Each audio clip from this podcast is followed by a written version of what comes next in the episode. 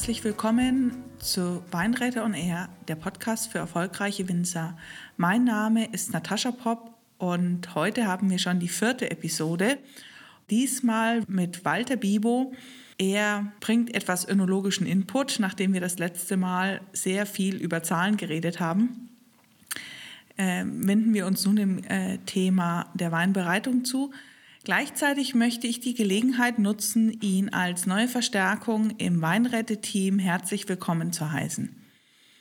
Walter Bibo hat äh, 35 Jahre Berufserfahrung in der Weinbranche gesammelt, ist ein erfahrener Betriebsleiter und Kellermeister und teilt in dieser heutigen Episode sein Wissen und seine Erkenntnisse, sein Credo. Um als Winzer voranzukommen, braucht man Mut zum Scheitern denn seine Erfahrung zeigt, wer sich aus der Komfortzone herausbegibt und bereit ist, etwas zu riskieren, kann etwas Neues schaffen und dann auch eben entsprechend Erfolg haben. Kurz zu seiner Vita. Er ist ein gebürtiger Rheingauer und Geisenheim-Absolvent, ist seit seinem Studium mit Joachim Heger befreundet und diese Freundschaft hat ihn letztendlich an den Kaiserstuhl gebracht. Dort hat er 18 Jahre mit Joachim Heger zusammengearbeitet, hat ihn unterstützt, während er das Weingut aufgebaut hat und weiterentwickelt hat, ähm, später dann das Weinhaus gegründet hat, war dort in allen Themen zu Hause, vom Vertrieb über Keller bis zum Außenbetrieb, hat später nach dem Kauf auch das Weingut Fischer in der Leitung übernommen bis er dann 2003 einen Ortswechsel vollzogen hat und wieder zurück in den schönen Rheingau gekommen ist. Dort hat er zehn Jahre als Betriebsleiter vom Schloss Reinhardshausen gearbeitet. Damals war es noch zum Hotel dazugehörend unter der Marke Kempinski also das Hotel war unter der Marke Kempinski ähm, und das war eine recht schwierige Ausgangslage, denn die Eigentümer aus der Hotellerie stammend hatten natürlich keine Ahnung vom Weinbau, sodass bei ihm da äh, viel Improvisationstalent und Kreativität gefragt war. Das hat er dann gemacht, bis äh, das Weingut an die Familie Lergenmüller gefallen ist, was ihn dazu beschlossen hat, sich selbstständig zu machen. 2014 hat er sein eigenes Weingut gegründet mit äh, rund fünf Hektar. Sein Ziel war es, einfach mal Weine zu machen, so wie er sie sich vorstellt. Das Ergebnis? Nach kurzer Zeit drei Trauben im Gummio. Herzlichen Glückwunsch. Wie hat er es gemacht? Vielleicht auch noch ganz kurz dazu. Er hat sehr klein angefangen, erst mit Zukauf gearbeitet und danach sukzessive einige Weinberge dazu gekauft. Er macht Low-Tech-Wein aus Überzeugung und sein Credo, was man braucht, um ein erfolgreicher Winzer zu werden, ist, wie eingangs bereits erwähnt, der Mut zum Scheitern. Er experimentiert auch mit seinen hochwertigen Chargen, ist ein großer Fan von fraktioniertem Ausbau der Weine und setzt dann die spannenden Weine, die er produziert, in einem Art Baukastenprinzip wieder zusammen. Er zeigt, wenn man sich aus der Komfortzone herausbegibt, dann kann es einem gelingen, wirklich spannende Weine zu produzieren und mit seinem Weinstil, mit seiner Stilistik aus der breiten Masse sich hervorzuheben. Wir freuen uns sehr, so einen erfahrenen Praktiker für unsere Beratung gewonnen zu haben. Herzlich willkommen im Team, aber hört selbst, was Walter alles so Spannendes zu berichten hat.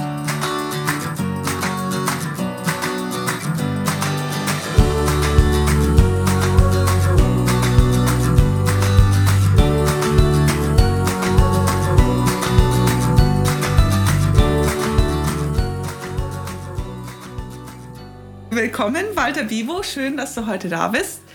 Ähm, wir haben ein paar spannende Themen vorbereitet. Aber bevor wir hier tiefer einsteigen, würde ich dich bitten, dich kurz vorzustellen. Wer ist Walter Bibo? Was hast du die letzten Jahrzehnte in der Weinbranche so getrieben?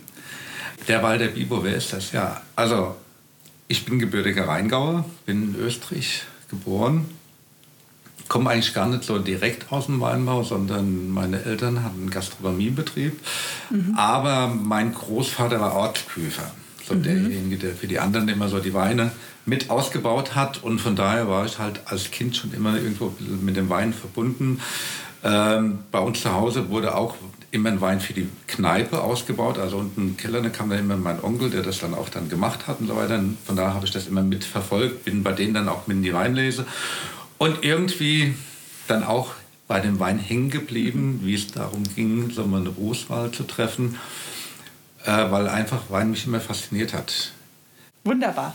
Wie finde ich raus, was, was meine Zielgruppe will, was ihnen schmeckt und womit ich in Zukunft Erfolg haben will?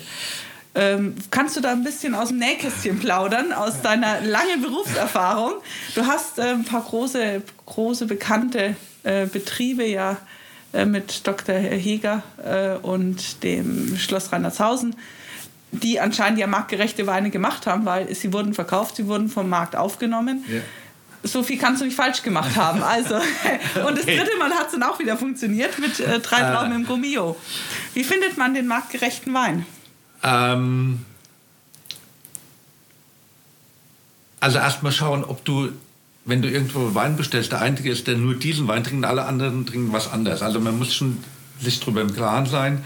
Der eigene Geschmack ist wichtig, dass du, du, du musst von dem, was du machst, musst du überzeugt sein. Aber du musst natürlich das nicht über alles drüber stellen, sondern du musst schon dir überlegen, trinkt das ein anderer auch gern, weil sonst bist du allein. Und wenn du dann mal klicktausend Flaschen Wein allein trinken sollst, dann wird das schon schwieriger, auch für die Leber allein. ähm, Nee, also es ist ein, ist unterschiedlicher Aspekt. Also du, du, musst offen sein zu gucken, was trinken andere. Es gibt natürlich schon so Trends. Also der DWI veröffentlicht immer irgendwelche Statistiken und so weiter, wo man mal schauen kann, gibt es da Änderungen. Das halt, äh, es gibt ja so sogenannte Trends. Aber man muss auch da aufpassen, weil das ist so, wir haben in der Betriebswirtschaft einen geheimen Schweinezyklus kennengelernt, alle sieben Jahre passiert immer was Neues. Also der Trend der heute ist jetzt nicht der Trend von morgen, sondern da ist immer wieder Bewegung drin und äh, wir wissen ja auch, dass wenn du einen Weinberg anpflanzt, bis der mal richtig trägt, geht es auch vier, fünf Jahre. Also wir müssen da schon sehr äh, vorausschauend sein, aber du musst schon gucken, was ist so, ein Trend? Also deswegen, ich sage ich gehe oft mal so, wenn ich weggehe, ist ein Restaurant, eine Weinbar, und du guckst mal was wird da ausgeschenkt, was hat er auf der Karte drauf. Ähm, kann man auch Gastronomen direkt fragen? Einfach? Denk ich, denke, das wird zum Medien gemacht. Also du kriegst natürlich, das magst du, wenn du hinkommst und Gastronomen und du sagst, wenn du ich habe da einen tollen Wein, äh, wäre das nichts für dich auf die Karte? Und dann sagt, nee, passt nicht. Ich verkaufe den, den Wein verkaufe ich gut, wie geschnitten Brot, warum soll ich den ersetzen durch ihren? Mhm. Macht das Sinn? Also da, da, musst du mal gucken, wo du stehst, mit dem, mit dem was mhm. du selber machst. Mhm. Aber man muss dann mal gucken, was der Markt möchte. Und ich glaube, man muss da auch, und ich glaube, da ist auch jeder Gastronom oder auch, auch Händler ist durchaus mal offen darüber zu reden, was bei ihm jetzt gut läuft. Und da mhm. muss man wirklich mal ein bisschen mehr mit offenen Augen, meine Mutter hat immer gesagt, mit deinen Augen stehlen, wenn du so mal hingehst und guckst, was passiert. Mhm. Ähm, und das muss man einfach mal für sich aufnehmen und dann gucken, ist das was, was ich selber mag? Weil das ist dann wieder die Grundvoraussetzung, du musst selber mögen. Ähm, und dann hast du mal so einen ersten Ansatzpunkt daran zu gehen. Und dann äh, ist es natürlich schon wichtig, ähm, das muss ja auch verkauft werden. Also wie kommst du jetzt an die Leute auch ran? Also dann ähm, allein guten Wein zu haben, bedeutet nicht, dass du den auch verkaufst, sondern dann musst du äh, schon schauen, äh, wie kann ich das jetzt dann marketingtechnisch dann ein Stück weit umsetzen. Und dann war es zum Beispiel, wenn man das jetzt mal als ein Beispiel nimmt, äh, von Schloss Reinhardshausen, ähm, da war immer so, der USP war die Insel Marianenau. Die Leute mhm, waren immer mhm. ganz gaga, ach toll, kannst du mal auf die Insel rüber, das ist was ganz Besonderes. Ja, ist es ja auch was Besonderes, oder? Ist es ja auch, weil es darf, das, äh, es dürfen, das ist, äh, jetzt könnte ich auf dem Nähkästchen äh, äh, plaudern, äh, Herr Langmüller, äh, Sie wissen ja selber, wie das da ist. Ähm, Du hast im Jahr mit 50 Gruppen A30 darfst du auf die Insel rüber. Das mhm. ist über die Naturschutzbehörde ist das geregelt. Also gibt's, das äh, Naturschutzgebiet ist mitten da, im genau. Rhein liegend, für alle, die es vielleicht nicht kennen, Marianenau. Genau, ja. Darfst du nicht alles machen, was du willst, sondern ja. es gibt da ganz bestimmte äh, klare Beschränkungen, ähm, um die Natur halt zu schützen. Auf der anderen Seite sind dort äh, über 20 Hektar Weinreben. 20 Hektar? Über 20 Hektar. Wow. Ähm, und wie macht die Bewirtschaftung ist dann mit der Fähre? Dies, da ist eine, da gibt es zwei Fähren. Das eine ist die Preußens Gloria, das ist eine Art Schlepper, mit dem man so den normalen Personenverkehr macht. Also da muss auch jeder äh, Gutsleiter, ich musste das dann auch, musste einen Fährführerschein machen, dass er auch die Fähre bedienen kann. Ähm, und dann gibt es eine Schleppfähre. Das heißt, das ist eine Pontonfähre, auf der dann die ganzen Maschinen so weiter rübergebracht werden. Wobei die Insel selber hat einen eigenen Maschinenbestand. Also da ist dann nur mal einer rübergekommen, äh, wenn was defekt war, okay. Werkstatt ja. oder sonst. Ist ein eigener Maschinenbestand drüber, drüben.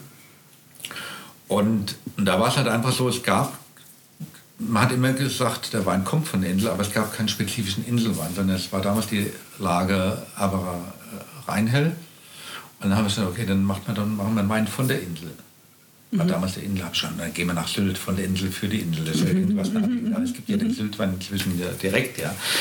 Ähm, und ähm, haben das dann mit dem 2013 das erste Mal gemacht, halt dann zu einer äh, Grafikagentur gegangen, haben mit, mit Etikett irgendwie, die das am Eindruck Insel, wie kannst du das grafisch irgendwie vernünftig umsetzen und so weiter. Also das ist dann dieses Package, was du mhm. brauchst. Du brauchst die Story dazu, du brauchst ähm, äh, ein vernünftiges Package, sprich also ein ansprechendes Etikett. Mhm. Und du brauchst, das ist wirklich die Story, die Geschichte drumherum. Also das Besondere mit der Marianne und so weiter, das ist was auch so ein bisschen nebulös ist. Die liegt ja manchmal so, gerade wenn es Richtung Herbst ist, liegt die ja so in den Nebel drin. Und dann war es halt die Besonderheit in der Rebsorten. Es gab halt nicht nur Riesling, weil halt ein bisschen mediterraneres Klima, also alles fängt ein bisschen früher an dort. Also es gab dann halt auch Weißburgunder, es gab Chardonnay, äh, etwas Sauvignon Blanc. Man hat viele andere Sorten noch drüben probiert, aber man hat die dann halt nachher, da gab es auch mal Spätburgunder, aber auf der Insel mit Spätburgunder im Nebel, allem, die sind dann doch äh, schnell mal mhm. angefangen zu fahren. Also hat man dann mit der gelandet, das Silvaner noch drüben und aber auch trotzdem dominieren auch dort äh, Riesling. Und dann habe ich gesagt, okay, dann machen wir einen Inselwein. Dann haben wir praktisch dann gesagt, okay, Riesling von der Insel zum Beispiel, aber dann äh, nicht gemacht, sondern eher gesagt, haben wir dann ein Cuvée gemacht mit dem Silvaner, mit dem Weißburgunder und Riesling zusammen. Und dann haben wir noch einen separaten Weißburgunder Chardonnay und einen Sauvignon Blanc. Um marktgerechte Weine zu um produzieren. Um marktgerechten Wein zu machen. Und das war halt das... Weil Story allein reicht ja anscheinend ja, ja, nicht, weil nee, nee, nee, das, die Insel gab es ja vorher schon. Ja. Und die Konkurrenz äh, äh, war natürlich so, äh, Riesling im Rheingau gab es ja genug, aber wir hatten halt durch, diese andere, das, durch das andere Sortenspektrum in Verbindung mit der Insel halt natürlich Mittel mehr zu bieten. Also wir haben ja jetzt nicht dieses typische Rheingauer Sortiment gehabt, sondern wir konnten auch die Burgunder-Freunde mhm. mit bedienen. Und das war halt dann die Nische ein Stück weit, die auch dann äh, sehr erfolgreich war. Wenn wir dann bei Harvest und so weiter dann äh, Weine, die Weine dann verkauft. Also das hat gut funktioniert. Und viele assoziieren heute Schloss Weinheitshafen sogar stärker mit der Insel. Das war da für mich dann manchmal schon ein Problem. Die Insel, die ist, das ist toll alles. Aber wir haben aber Markerbrunnen, wir haben Heimer Wisselbrunnen, die ganzen Top-Lagen, die du dann hattest mhm. als große Gewächslagen und dann die gehen ein Stück weit unter wegen dem Inselwein. Also mhm. du hast dann eine Marke geschaffen und dann musst du aber immer gucken, dass du das andere, natürlich das, was eigentlich das Premium ist, dass du das natürlich dann nicht ein Stück weit hinten unterfällt. Mhm, mhm. Aber das ist natürlich dann auch, das eine ist jetzt, wenn man den Markt analysiert und sagt, okay, da in die Richtung äh, ist im Bedarf da, der Wein schmeckt mhm. mir, sowas könnte ich mir vorstellen zu machen. Ähm, du hast es vorhin gesagt, äh, ist ein bisschen so diese, dieses Alleinstellungsmerkmal finden, mhm. wenn alle Riesling machen, war ja auch die Überlegung bei eurem äh, ähm, Biberunge mhm. Sich abzuheben, sich zu differenzieren. Welche Möglichkeiten hat man da, einen, seinen persönlichen Fingerabdruck dann in diesen Wein reinzubringen, dass man eben nicht der 110. Äh, Rheingau-Riesling-Kabinett trocken ist? Die Möglichkeiten sind ähm, eigentlich vielfältig, auch wenn sie simpel sind. Also Du kannst natürlich schon gucken, also ähm, du machst einen Wein, wie in jeder Markt. Du musst wissen, wo du den hin verkaufst. Dann muss auch die, die Art, wie du es erzeugst. Also du kannst, ähm, machst eine wahnsinnig aufwendige Erzeugung und dann kriegst du nur 3,50 Euro dafür. Dann rechnet sich das ja nicht. Also du musst dann schon auch dann gucken, wo will ich den Wein platzieren, preislich. Mhm. Und dann müssen die ganzen Kriterien dafür auch halt auch passen. Deswegen ist, äh, wir sind halt in diese Low-Tech-Geschichte gegangen, weil bei uns halt dann dass man bei 11,50 Euro dann überhaupt erstmal losgegangen ist, als, als, in, mhm. in, als der erste Wein. Also wir schon ein ambitioniertes Preisspektrum natürlich dann äh, auf die abgezielt haben. Und äh, vor allem natürlich wir das auch argumentieren konnten über die Art der Verarbeitung, weil die halt wesentlich aufwendiger war, nur Handlese, reduzierter Ertrag und so weiter, kannst du das dann gut machen. Aber man muss das halt gucken. Das ist von Fall zu Fall verschieden. Du kannst viel steuern über die, die Art der Lese, was ungeheuer wichtig ist. Aber wie, wie klar, das sind diese, diese mhm. fachlichen Hintergründe, die, ja. die jetzt jeder gelernt hat. Aber wie findet man das seinen Fingerabdruck? Wie sagt man, okay, das ist was, was, was ich auch nächstes Jahr wieder hinkriege und übernächstes Jahr, wo ich vielleicht mich auch einfach, ja, mein, äh, mein, mein persönlichen äh, äh, Stallgeruch finde, wie, wie mein äh, wie man Wein schmeckt, dass jemand, der, sei es in der Blindverkostung das oder so, sagt, ach ja, das ist genau der Wein äh, vom Walter. Das ist Walters ja. Wein. Wie schmeckt Walters Wein? Das ist, wie, wie macht man sowas? Okay, ein bisschen kantig. äh, äh, also du brauchst eine gewisse Stringenz. Du kannst nicht heute das machen, morgen das. Du, du musst in, das so ein, ein Baukastensystem irgendwo ein Stück weit auch, dass du sagst, du hast verschiedene Grundparameter, die du miteinander kombinierst, das ist, ist schon ein Stück weit auf der einen Seite Technik, aber mit der Idee, wo du hin willst. Also du musst wissen, was für ein Typ Wein ich will. Will ich einen fruchtbetonten Wein, weil ich weiß, das ist das, woraus mhm. abzieht. Will ich einen Wein, der ein bisschen kantiger ist, äh, ein bisschen über Holz ausbauen, ein bisschen, bisschen ruppig, äh, äh, äh, phenolischer auch zum Teil, also weniger Fruchten, aber das sind verschiedene Aspekte. Habe ich viele Kunden, die, die von der Gastronomie-Seite herkommen, die Weine gezielt zum Essen anbieten. Das, der Wein hat einen anderen Anspruch. Also ich mhm. muss für mhm. mich wissen, wo ich hin will. Wer mhm. ist meine Kundengruppe? Äh, und wenn ich das weiß und sage, da sehe ich mich da auch drin, dann muss ich sag mal, den Wein, den ich mache, und das ist auch ein Stück weit, also bei mir war es sag mal, einer der erfolgreichsten Weine, ist der Revoluzer, das ist auch mit der teuerste, aber der ist halt, weil er halt was ausgefallen ist. Also Riesling in einem Korpresse, lange Maischestandzeit, ähm, im Halbstückfass ausgebaut, spontan vergoren. Mhm. Und dann erstmal und dann halt wirklich zu sagen, okay, nimmst nicht das. Und das war damals, 2014, das war ein Versuch. Und dann musst du halt schon hingehen und sagen, du, du nimmst nicht einfach mal das, worauf du verzichten kannst, sondern das, worauf du eigentlich nicht verzichten willst. Das Beste. Zum Experimentieren. Zum Experimentieren. Mhm. Du musst schon ein Risiko eingehen. Also ohne Risiko wirst du nie weiterkommen in dem, was du machen willst. Du musst also schon auch den Mut zum Scheitern da ein Stück weit haben. Ähm, und der Mut zum Scheitern bringt einem dann auch diese ja, kellertechnische Kreativität, wie man sich differenziert, wie man seinen Wein macht. Schon, weil das ist Versuchen, Irrtum ist zum einen ist, ist wichtig, ähm, weil du lernst dann auch kennen, dass gewisse Dinge sich wiederholen. Und das ist dann zum Beispiel bei uns so, das sagt aber jeder, wenn es klar weiß ich, dass in dem Weinberg immer der in der Wein wächst. Aber für mich war das natürlich so auch die Erfahrung, wenn du wieder wo neu bist, fängst neu an, hast bestimmte Weinberge, mit denen arbeitest, dann machst du in dem Weinberg mal zufällig den besten Wein. Dann nächstes Jahr probierst du das und dann machst du den mal wieder nochmal in der gleichen Art. Dann merkst du, dass sich etwas wiederholt. Mhm. Und das, dann, dann kommst du irgendwann an einen Punkt, dass du sagst, das ist ja das, wo du sagst, die Lage ist sehr wichtig. Ähm, dass du aus dieser Lage immer ein bestimmtes Grundprodukt hast. Mhm. Und dann musst du halt dann gucken, wo will ich das haben? Will ich einen Wein haben mit 12 Volumenprozent oder will ich einen Wein haben mit 14 Volumenprozent mhm. zum Beispiel? Also mhm. stehe ich eher auf einen kräftigen, fetten Wein oder will ich die, diese typische Rheingau-Eleganz? Ja? Mhm. Dann, dann bestimmt sich dann der Leseteig mit daraus. Also sind verschiedene Dinge, die muss ich wissen, die machst du dann auch aus dem Bauch heraus. Mhm. Du kannst nicht immer erklären, dann musst du, machst du das ist meine Erfahrung ungeheuer wichtig. Du machst, ich sag mal, wenn du einen Top-Wein machen willst, dann gehst du mal einen Weinberg nicht einmal, sondern du gehst mehrfach. Du machst mehrere, zwei, drei Lesedurchgänge, wo du halt wirklich dann mal fraktioniert liest. Dann kriegst du drei unterschiedliche Weine. Mhm. Dann kannst du dann, der eine ist für sich so klasse, den lasse ich für sich. Aber oft ist es so, wenn du dann jetzt hingehst und sagst, okay, du, guck mal, ich jetzt, was brauche ich jetzt? Dieses schlank elegante, aber der braucht trotzdem den Viertel, ein bisschen so der Schwänzle. Mhm. Nimmst du von dem Mittel- oder dem Spätgelesen irgendwie was dazu. Mhm. Genauso, wenn das ist du, wie Kochen dann. das, ist, das ist ein Abstimmen wie, wie Pfeffer und Salz ein Stück ja. weit. Ja. Das, damit kannst du spielen. Du kannst natürlich klar auch mit verschiedenen Hefen spielen. Du kannst, was meines Erachtens eine viel größere Rolle noch spielt, ist äh, mit der Temperatur zu arbeiten. Du kannst mit der Temperatur oft mal mehr steuern noch wie äh, der Einfluss der Hefe. Also du hast die, die eine bestimmte Hefe, nehmen wir mal Kloster Neuburg, die, denke ich, die meisten kennen.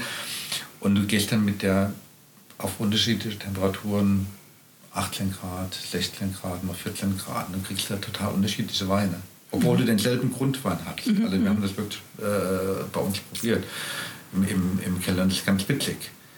Und dann bin ich aber, und das ist jetzt zum Beispiel nur bei mir, dann irgendwie hast du trotzdem den Versuch mit der Spontangebung, sprich natürliche Hefe und dann bist du, das war, das war der Mut zum Scheitern, der hat ewig lang gegoren, das war dann bis Mitte Juli.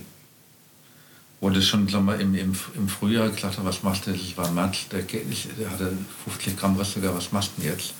Und wenn ich nicht damals, also mal zwei, drei Jahre vorher beim Reinhard Löwenstein gewesen wäre, der auch ja mit spontanen Gärung arbeitet, äh, natürlichen Hefen. Wenn du bei ihm im Frühjahr in den Keller kommst, ist ja auch das meiste noch am Gären. Und wenn der nicht sagt, du Walde, richtig Stunde, das wird alles, du musst nur Geduld haben. Und von ihm habe ich ein Stück weit dieses, dieser, diesen Hang oder diese Fähigkeit zur Geduld, das hat er mir ein Stück weit mitgegeben. Bin ich auch sehr dankbar drum. Äh, deswegen, wenn man so geht, so Winter, die auch ein Stück weit ein Vorbild für andere sind, würde ich auch, der Reinhard Löwenstein schon einer, den ich da in der Form auch bewundere. Ähm, und dann fing der wieder an zu gern, war irgendwann fertig. Und dann habe ich dann, das so das Typische, der ist fertig mit gehen, du probierst den, Gott ist der schlecht. Aber das war aus deinem äh, Mund zu hören, toll. Das kann, ja, ja. Also erstmal. Dass sowas passiert, ja.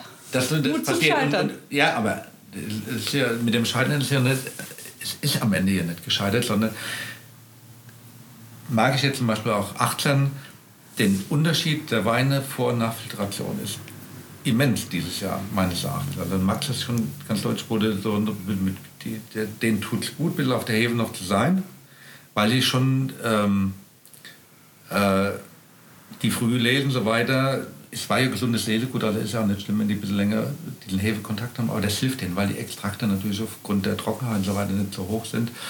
Ähm, dann ist diese längere Hefelage, gibt denen noch ein Stück weit was. Aber du merkst dann schon, irgendwann kommt natürlich der Punkt, jetzt ist gut. Und wenn die dann filtrieren, haben die auf einmal kriegen so eine schöne Klarheit. Mhm. Und das ist bei dem Wein auch passiert. Also dann filtriert, direkt nach der Filtration, okay, da ist, wird natürlich nochmal dann geschwefelt.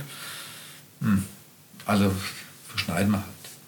Und vier Wochen später hast du den Wein nicht mehr wiedererkannt.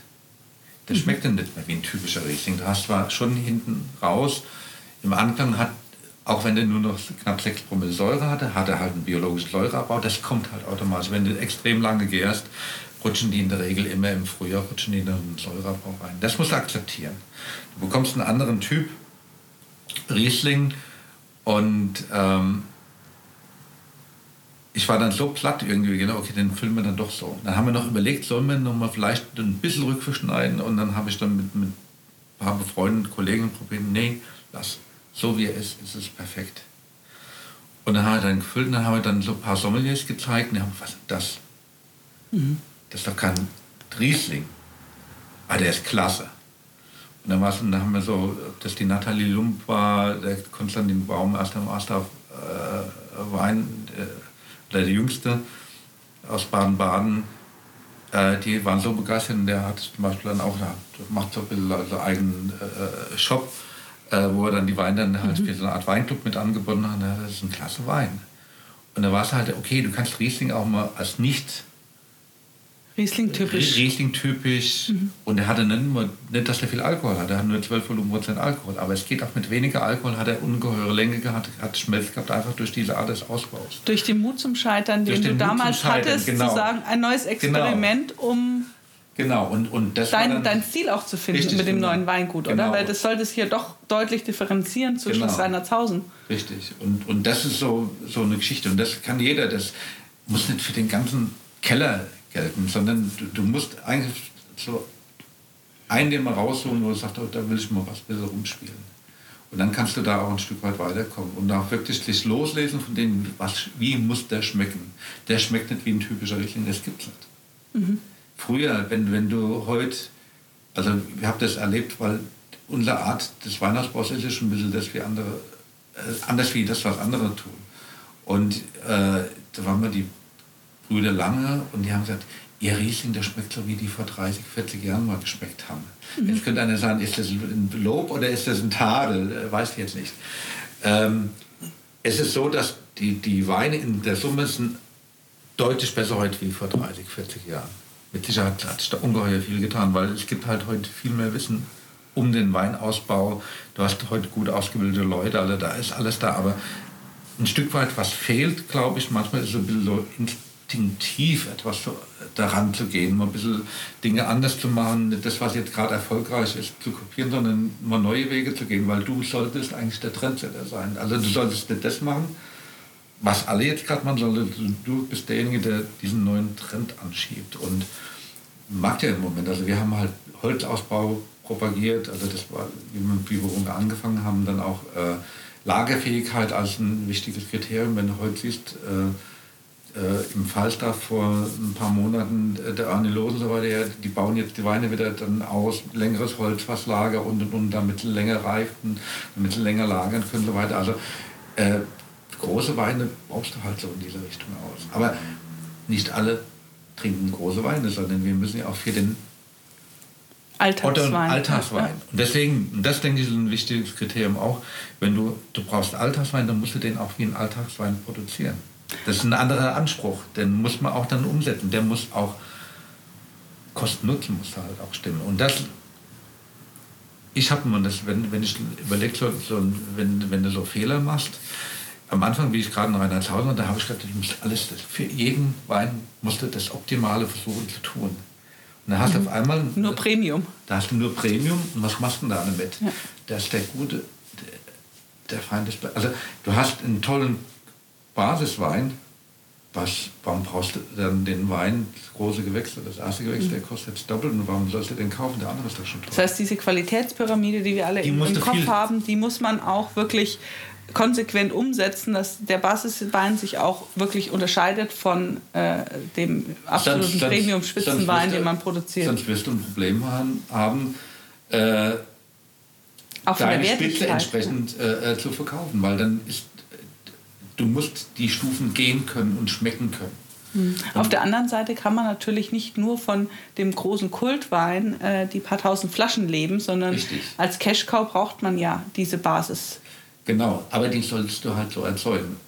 Wenn du ein guter Winzer bist, dann ist deine Basis auch gut. Das ist ja immer so irgendwo ein Stück weit, das wird, an der Basis schmeckst du, ob das ein toller Betrieb ist. Mhm. Und das, ich denke, der, Erfolg vieler, der, der, die Weingüter, die du heute siehst, die erfolgreich sind, die haben schon eine tolle Basisqualität. Aber klar, die werden auch immer größer und irgendwann kommt, kann auch ein Punkt kommen, wo man sagt, ist das noch das? Ist dann nicht ein kleinerer der wird ein bisschen mehr so handwerklich das Ganze produziert, ist denn immer vielleicht interessanter, auch preislich gesehen, äh, weil da ist natürlich auch immer ein Riesenapparat hinten dran. Deswegen war es auch für mich zu sagen, okay, du kannst ja auch als kleiner Betrieb mit, mit, mit fünf Hektar oder so, kannst du auch gut existieren, du hast ja nicht so viele Löhne, nicht, nicht so viele, die hinten dran sind und du hast alles irgendwo selber in deiner eigenen Hand drin. Mhm. Ähm, aber es ist natürlich dann schwieriger, diesen, diesen typischen Basiswein zu produzieren. Das ist eher das ganz klar eine Sache, die für größere Betriebe gilt. Aber da muss halt wirklich dann auch gucken, was will der Markt und dafür halt produzieren. Also seine Signature-Weine in der Spitze und marktgerecht in der Basis. So als Zusammenfassung jetzt das, deiner, das, deiner Ausführung. Ich ja. denke schon, das ja. beschreibt das ganz gut. Ja. Sehr schön. Ähm, du hast vorhin angesprochen, ihr arbeitet sehr low-tech, ja. um das mal äh, zusammenzufassen, mit eher älteren Gerätschaften, traditionellen äh, Techniken. Äh, wenn man über die Messen geht, ist es unglaublich, was man an Geld ausgeben kann, um einen Keller auszustatten. Was sind deine Erfahrungen? Was, äh, was macht man mit all diesen ähm, Gerätschaften, die einem die Wirtschaft äh, sozusagen wie, wie sonst bei den Konsumgütern auch, man braucht äh, alle zwei Jahre ein neues Handy, ähm, braucht man alle zehn Jahre eine neue Presse und äh, welche, welche Spielereien ähm, macht Sinn, Geld auszugeben und welche nicht? Was äh, oder was braucht man, um einen guten Wein zu machen? Grundlage ist ein Weinberg, aus dem tolle Trauben rauskommen. Gepflegt, also praktisch, dass du siehst, hast gesundes Traubenmaterial, eine vernünftige Reife und dann brauchst du eine Kälte, ob die jetzt 20, 30 Jahre alt ist oder ob das das neueste Modell von XY ist, ist relativ zweitrangig. Ähm, die Saftkanäle und und und, es gibt da ungeheuer viele verschiedene Tricks und so weiter, äh, äh wo drauf geachtet wird, ist also man vor 30 Jahren hat man schon super Weine gemacht, wo man heute froh wäre, äh, die könnte man nochmal wiederholen oder nochmal kopieren. Äh, ein Tank aus Edelstahl, ob der jetzt äh, alle Features hat, wie auch immer. Also äh, wir filtrieren zum Beispiel, wir haben äh, einen Orion-Filter, der ist 40 Jahre alt, mit normalen Filterschichten, funktioniert auch. Es gibt aber auch Crossflow und und und. Das sind gewisse Philosophien, die hinten dran stehen. Da musst du gucken, was du willst.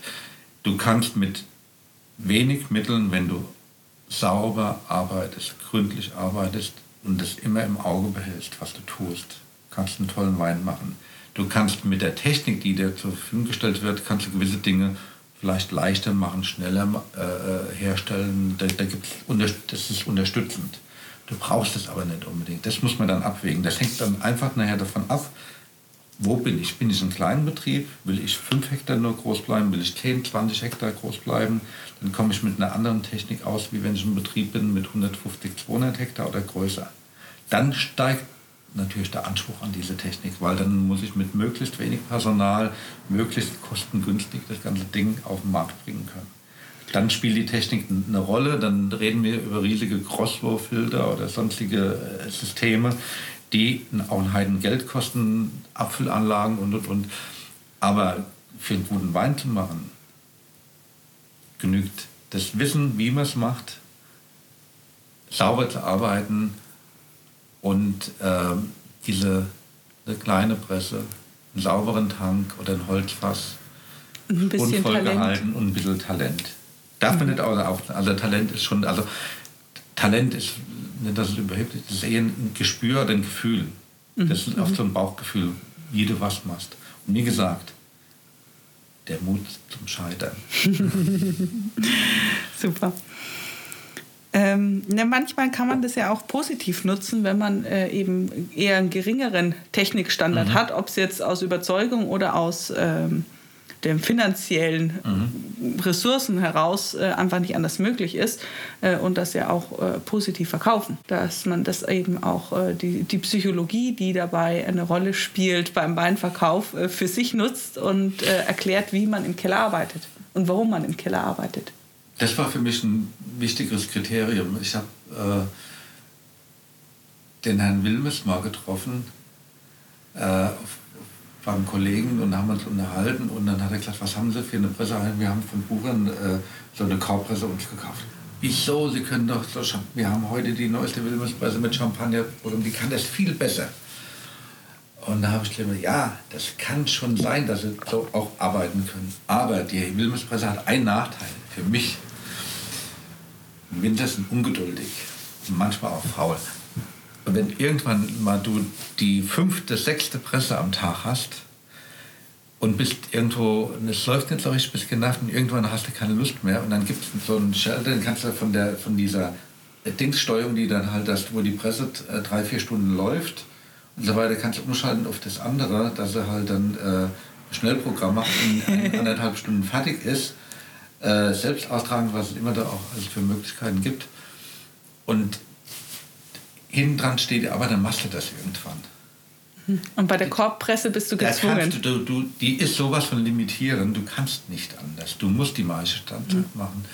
Ähm, und die ist nicht so viel Aufwand, wie man es eigentlich denkt. Die, die lässt sich super reinigen, die lässt sich super leer machen. Du musst halt nur gucken, dass sie das befüllen ist auch nicht so das Riesenproblem. Also das ist eigentlich, ich denke manchmal wundert mich immer, also ein Kollege zu mir hat gesagt, also das wäre das erste, was ich verkaufen werde, die Kopfpresse, viel, viel Aufwand. Der braucht zum Füllen seiner Presse genauso lang. Das Pressen selber, das ist ein längerer Prozess, das dauert halt mal drei, vier Stunden, je nachdem. Ähm, wenn du dir die Zeit lässt, musst du da auch nicht scheitern. Das ist ja das, wo dann die meisten Schiste für haben, aber auch das ist nicht so. Dieses Jahr mussten wir, weil die Trauben ja sehr äh, kompakt, also praktisch, also nicht so jetzt abgelaufen sind. Am Anfang mussten mit, haben wir die dann runtergenommen, in eine Bütte nochmal runtergekratzt, dann wieder nochmal befüllt und dann kam nochmal so 15 Prozent raus. War aber machbar. Aber das geht natürlich als Kleinbetrieb, kannst du das machen. Als Großer ist das natürlich ein bisschen schwieriger. Ähm, aber das war anschaulich. Die Leute kommen dahin und sehen, du kannst nicht anders. Und das, das, dieses visuelle Wahrnehmen, das war mir ungeheuer wichtig, auch in der Argumentation. Du Auch so dieses Handwerkliche. Ja, du siehst dass die Leute können das erleben. Du mhm. halt, mhm. kannst irgendwo hingehen, man kann, erzählt riesig, was du alles machst, toll und so weiter. Und du guckst durch den Keller, das ist ja kein kleines Weingut, aber das ist ja nur den Schaukeller. Das ist ja mhm. nicht, wie es hinten dran mhm. aussieht. Und das war, und war da mir wichtig zu sagen, okay, du siehst wirklich, die Leute können das miterleben, die können ja auch gerne im Herbst mitgehen, mitlesen, dass wir alles von Hand lesen, die können mit zuschauen, wenn du das Ganze verarbeitest. Das ist alles, also die Leute das miterleben zu lassen und das auch dass die wirklich sehen, das ist so nicht anders. Mhm. Finde ich, das ist schon, äh, war für mich mitentscheidender Punkt, das auch so zu tun. Und dann äh, fällt es dir dadurch auch leichter, die höheren Preise, was du anfangs gesagt hast. Kleines Weingut hat eine andere Preis- oder Kostenstruktur, deswegen brauchst du automatisch eine andere Preisstruktur. Du kannst gar nicht im Niedrigpreissegment mitkämpfen, weil ist, geht nicht. Aber hilft dir sowas dann? Ne, klar, es ist ein Stück weit Glaubwürdigkeit, was du wahrnimmst.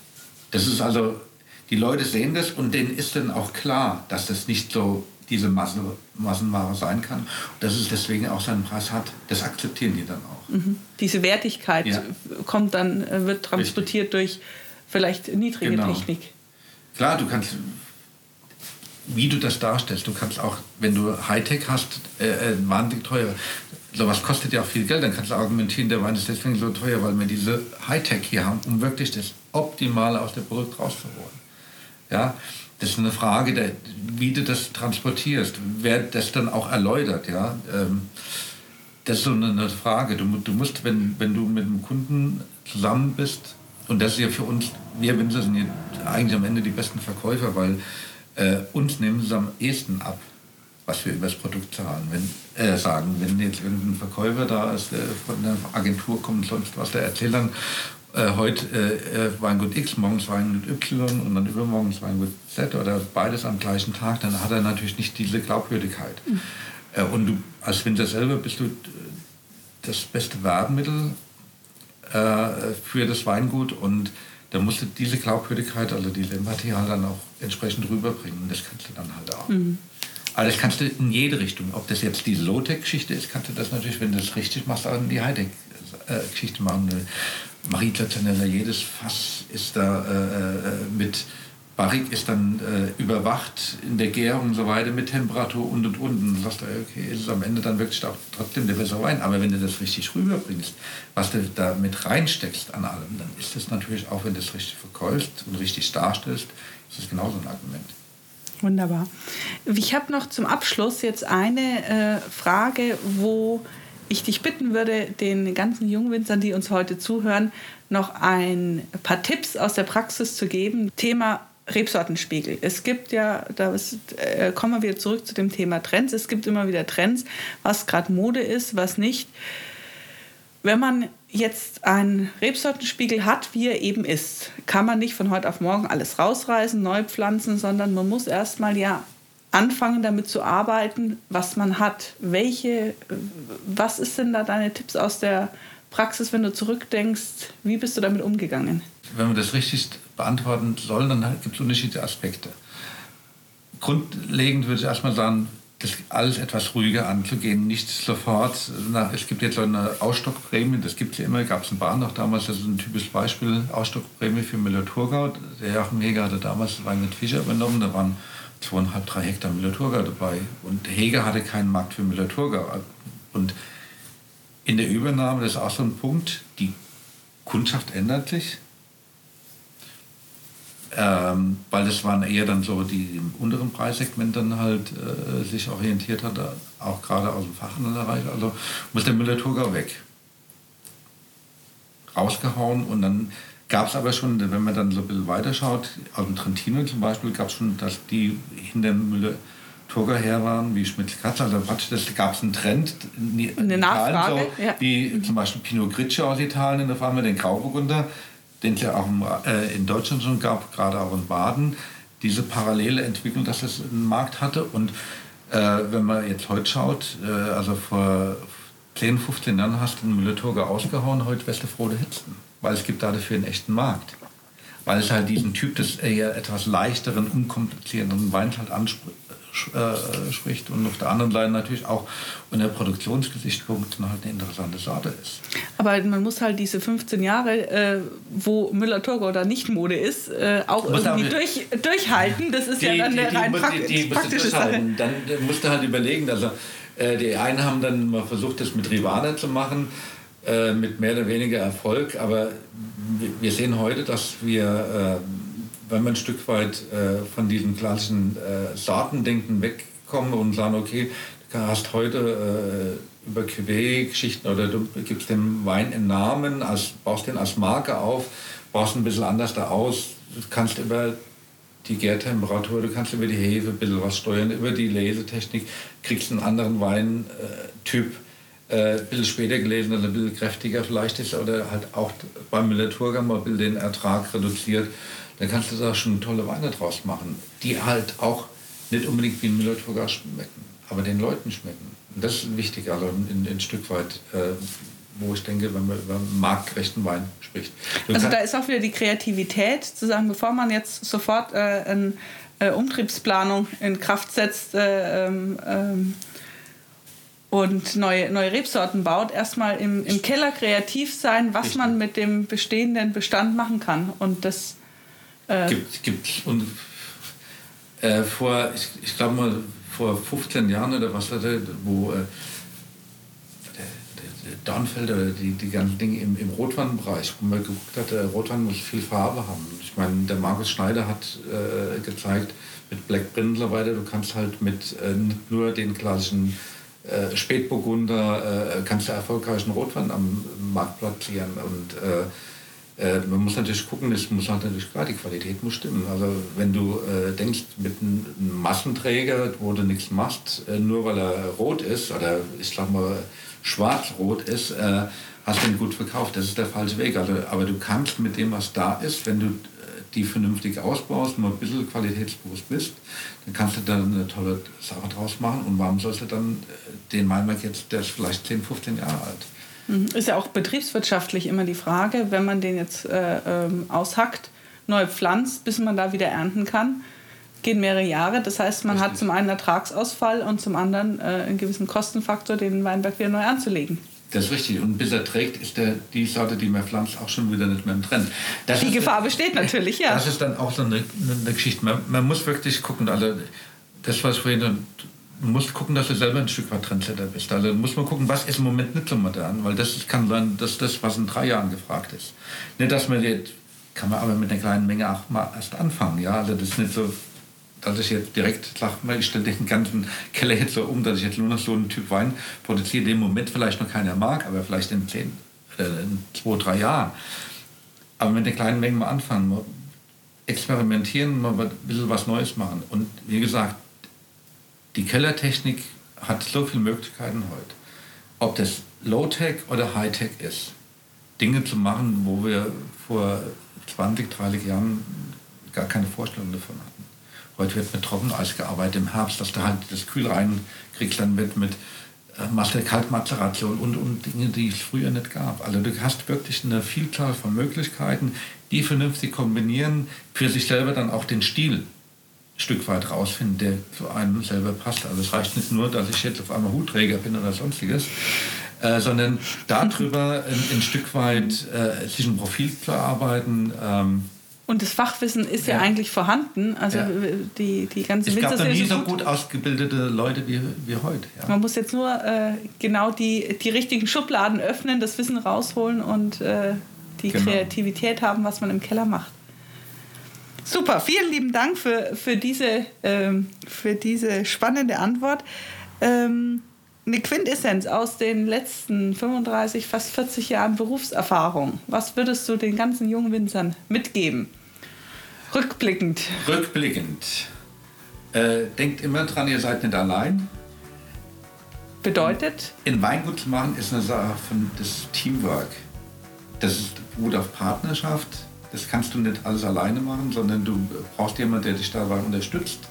Und du musst auch daran denken, dass du das nicht auf dessen Kosten tust, sondern im Prinzip immer auch darauf achten, ähm, das Ganze funktioniert nur dann, wenn es auch wirtschaftlich auf soliden Füßen steht.